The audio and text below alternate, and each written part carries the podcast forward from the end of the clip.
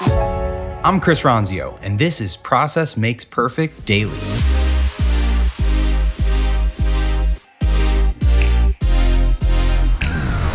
Welcome to today's episode. This is your daily dose of the Process Makes Perfect podcast by Trainual. Let's get into it.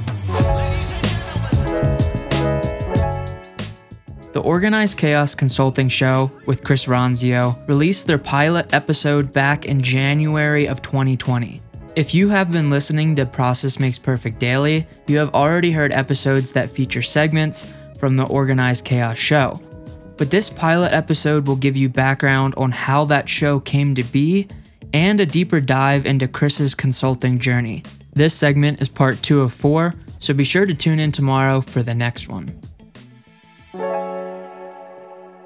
Let's do it. Um, so I, I want to know actually how you became the, the the systems guy. Why were you like primed and ready to be the ninja that went in and understood like how to connect all the things and surface the, the thing, right? Uh, years and years and years of being uh, too poor to afford better ways to do it. I, I think is the answer. Like most businesses could probably appreciate this that when you're like bootstrapping and being scrappy and you don't have budget to fix things with money, you've got to be creative and fix things by cutting corners or hacking the system, right? And so business hacks were everything to me. I was always looking for how do we do this cheaper? How do we take a tool over here and plug it in? How can I, you know, free up more hours in my own day so I can do the higher value stuff? And so it's all about ha- hacking your way through being more profitable, more efficient. So it's, it's I did like, this. I was going to say it's like that kind of creative, industrious, like resourceful mentality, right? Yeah. Just like which probably goes back even before organized chaos when we were doing the video company to like being on site at a, a sporting event and having to figure out how to run a, a video cable and an, an, audio XLR from 500 feet away to a like a, a, viewing platform and then into like a DVD duplication tower and having to connect physical systems before you yeah. connected like real, you know, operational systems, right? I mean, there was that. There was also how do we staff an event? Like, how do we find people on Craigslist and get them to show up and, you know, cross your fingers they're not a serial killer and you actually like work with this person and you know put four people four strangers in a hotel room together and you know there's a lot of stuff that in those early days we just kind of ran the business on hope and fumes you know but but that scrappiness um, as the as you experience more success you elevate a little bit what you're doing so that you're not taking as many of those risks and you're not running so so lean but you get a little bit better each time I think that's a really relatable feeling. Probably a lot of people are feeling like I'm running my business on hope and fumes. And and maybe right now, right after the new year, it's that that time where they're like, that's not a sustainable fuel source and I need to figure out how to how to scale this more efficiently and effectively. So all right, let's let's yeah. say all right, I'm I'm that person. I'm feeling that and and I'm coming to you. What is the first step? Let's let's talk about where organized chaos begins. So, organized chaos was simple. After I did a few years of consulting, I had the name organized chaos, but I looked back at all the work I had done for people. And there was kind of this loose process I had gone through to get myself up to speed on everyone's business. And so, from that, I created this organized chaos flagship project. And so, the project was simple it was uh, the three C's, I called it. There is the context of the business, there's the chaos of the business, and then there's the clarity, which you've got an action plan, something you can take that's tangible that you can move on. And so for for any business that's watching this and wants to replicate this, context is just why are you doing this and where are you going? What are you building? What's your vision? Where what's the next 3 to 5 years look like for you? And so i took this from a lot of books i had read but i went through and i would interview the owner. And i'd say okay tell me where the company is today. How many employees do you have? How many locations do you have? What kind of work are you doing today inside the business? Like what does your job look like today? How many hours are you working? What's the revenue in your business What's the profit look like in your business? And what are things on the personal side? Do you have a family? Do you get to spend as much time as you want with your family? What are you making for take home and a paycheck? You know, all those things. It's just kind of a snapshot of where are you today. And then we'd run through those same questions for three years out or five years out in the future, just so that if you uh, you need to create a target, something you're going after. Otherwise, you know, if you don't have a destination, any destination will do, right? That's from some book. I read that somewhere. But um, but that's what the context is about. It's like, why would we put in all this energy in order to create some result if we don't know what the result is? So context is first. And there's a lot more in there. It's like, you know, why'd you start this business? What's the story about how this thing got started? What's the market that you're going after? What makes you different from other companies you're competing against? It's kind of like business plan 101 stuff, but I had this amazing way to extract all of that from a business in like 2 to 3 hours.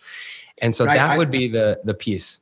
I like that yeah. you're starting there in calling out the personal side of the business context too, right? Because uh, how, how important is that? That that like for the business owner, the manager, the leader, whoever is struggling with whatever they're struggling with in their business, oftentimes it's a like a trickle down result of something going on in the personal uh, realm that might be just like unfulfillment or stress or what you know whatever. And so identifying that and and I know that it's it's very interesting. Um, I don't know how many other people know this backstory, but even the launch of the Organized Chaos project happened out of you asking yourself those very same questions and a very personal experience. And I remember a video of you in a dark room when you yeah. announced what it was. So, uh, like, talk talk about that real quick.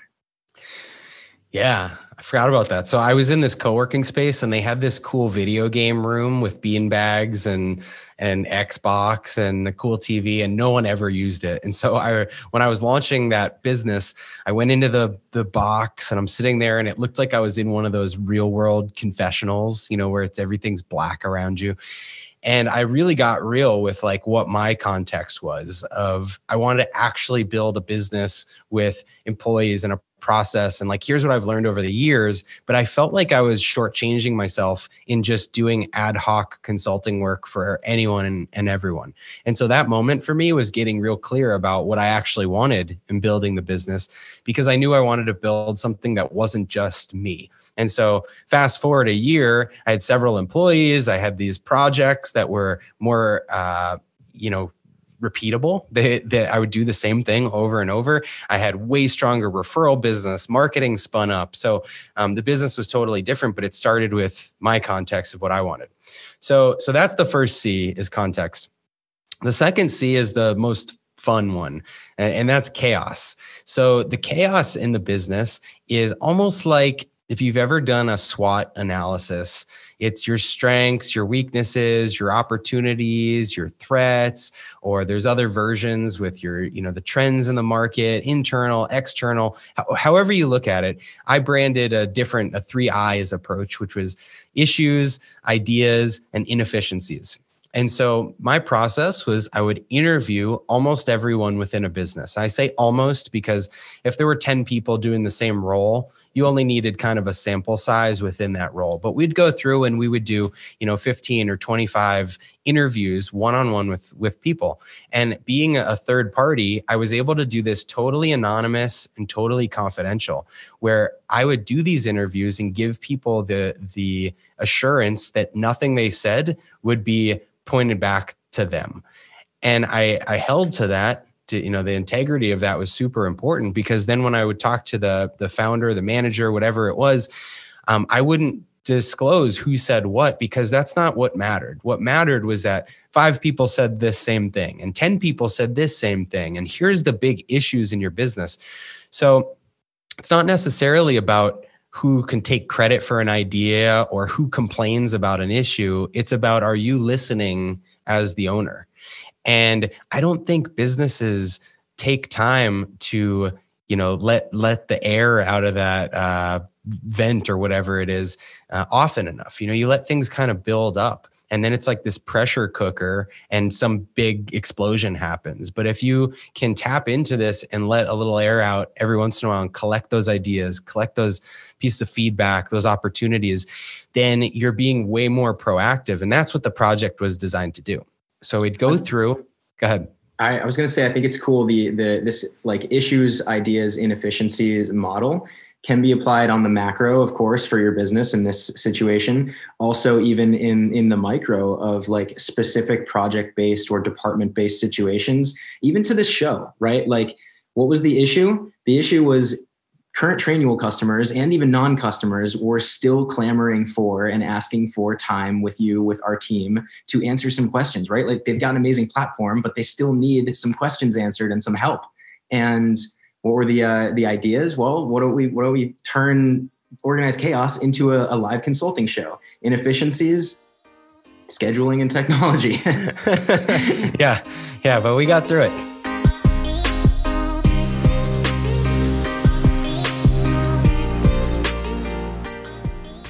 Hey everyone, thanks for listening to Process Makes Perfect Daily. We're releasing these mini episodes every Monday through Thursday, and be sure to catch our full length episodes every Friday. Tons more content, including video versions of everything over on YouTube at Chris Ronzio. And be sure to connect with me on LinkedIn and Instagram. I'd love to hear from you.